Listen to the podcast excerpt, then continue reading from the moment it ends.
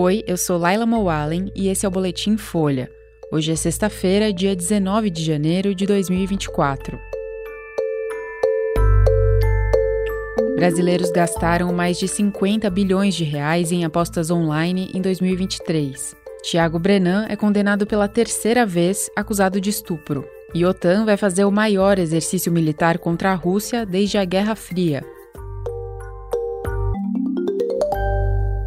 Os gastos de brasileiros com jogos e apostas online atingiram cerca de 11 bilhões de dólares entre janeiro e novembro do ano passado, o equivalente a 54 bilhões de reais. A estimativa foi feita pela Folha com base nas estatísticas mais recentes do Banco Central. O valor aproximado corresponde a remessas feitas para empresas do setor que atuam fora do país. Os dados do BC também mostram que cerca de 35 bilhões de reais voltaram ao Brasil entre janeiro e novembro de 2023. O valor se refere a prêmios recebidos pelos apostadores que moram no território nacional. A oferta de sites de apostas esportivas é liberada no Brasil desde 2018, mas como o tema não foi regulamentado ao longo do governo Jair Bolsonaro, essas empresas funcionam em outros países onde o registro é legalizado. O governo Lula passou a trabalhar na regulamentação no ano passado, como uma das medidas para aumentar a arrecadação de impostos. No fim do ano, o Congresso aprovou uma lei para definir a taxação e as regras de funcionamento dessas empresas, que devem se credenciar para atuar no Brasil. A regulamentação total deve ser finalizada ainda no primeiro semestre. Nesse período, as empresas com sede fora do país podem continuar oferecendo apostas online no Brasil.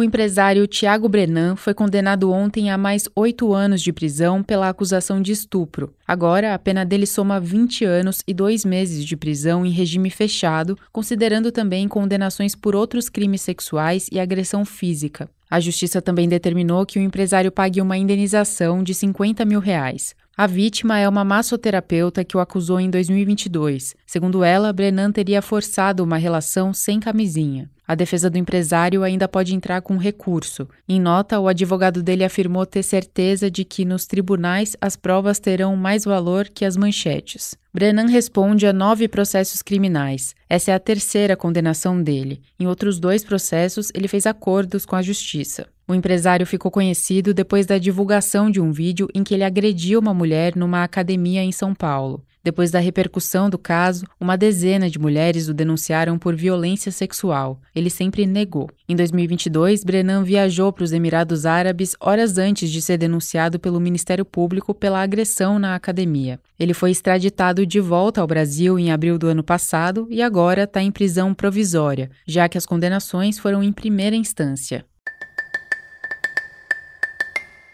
A OTAN anunciou ontem que vai mobilizar 90 mil militares para o maior exercício militar desde 1988, no fim da Guerra Fria. A aliança militar de 31 países membros, liderada pelos Estados Unidos, vai simular respostas a um ataque da Rússia. O exercício acontece no momento em que Moscou voltou a intensificar ações na guerra da Ucrânia, que já dura quase dois anos. Kiev entrou no que chama de estado de defesa ativa, depois de fracassar na contraofensiva, que tinha como objetivo isolar a Crimeia anexada dos territórios ocupados pelos russos durante o conflito atual. O exercício militar da OTAN vai acontecer a partir da semana que vem e se estender até fevereiro em vários países da aliança. Os focos vão ser os estados bálticos e a Polônia, que para a OTAN seriam possíveis alvos no caso de um ataque russo. A Alemanha, que seria o centro logístico da reação a uma invasão, também vai ter papel de destaque. Segundo a aliança, mais de 50 navios, 80 caças, helicópteros e drones e 1.100 blindados vão participar das simulações. Depois do fim da Guerra Fria, os exercícios militares da OTAN caíram muito.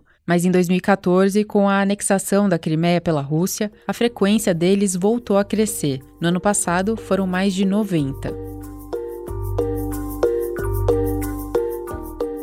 Esse foi o Boletim Folha, que é publicado de segunda a sexta, duas vezes por dia, de manhã cedinho e no final da tarde. A produção é de Daniel Castro e Vitor Lacombe e a edição de som é de Rafael Conkle. Essas e outras notícias você encontra em folha.com. Até mais!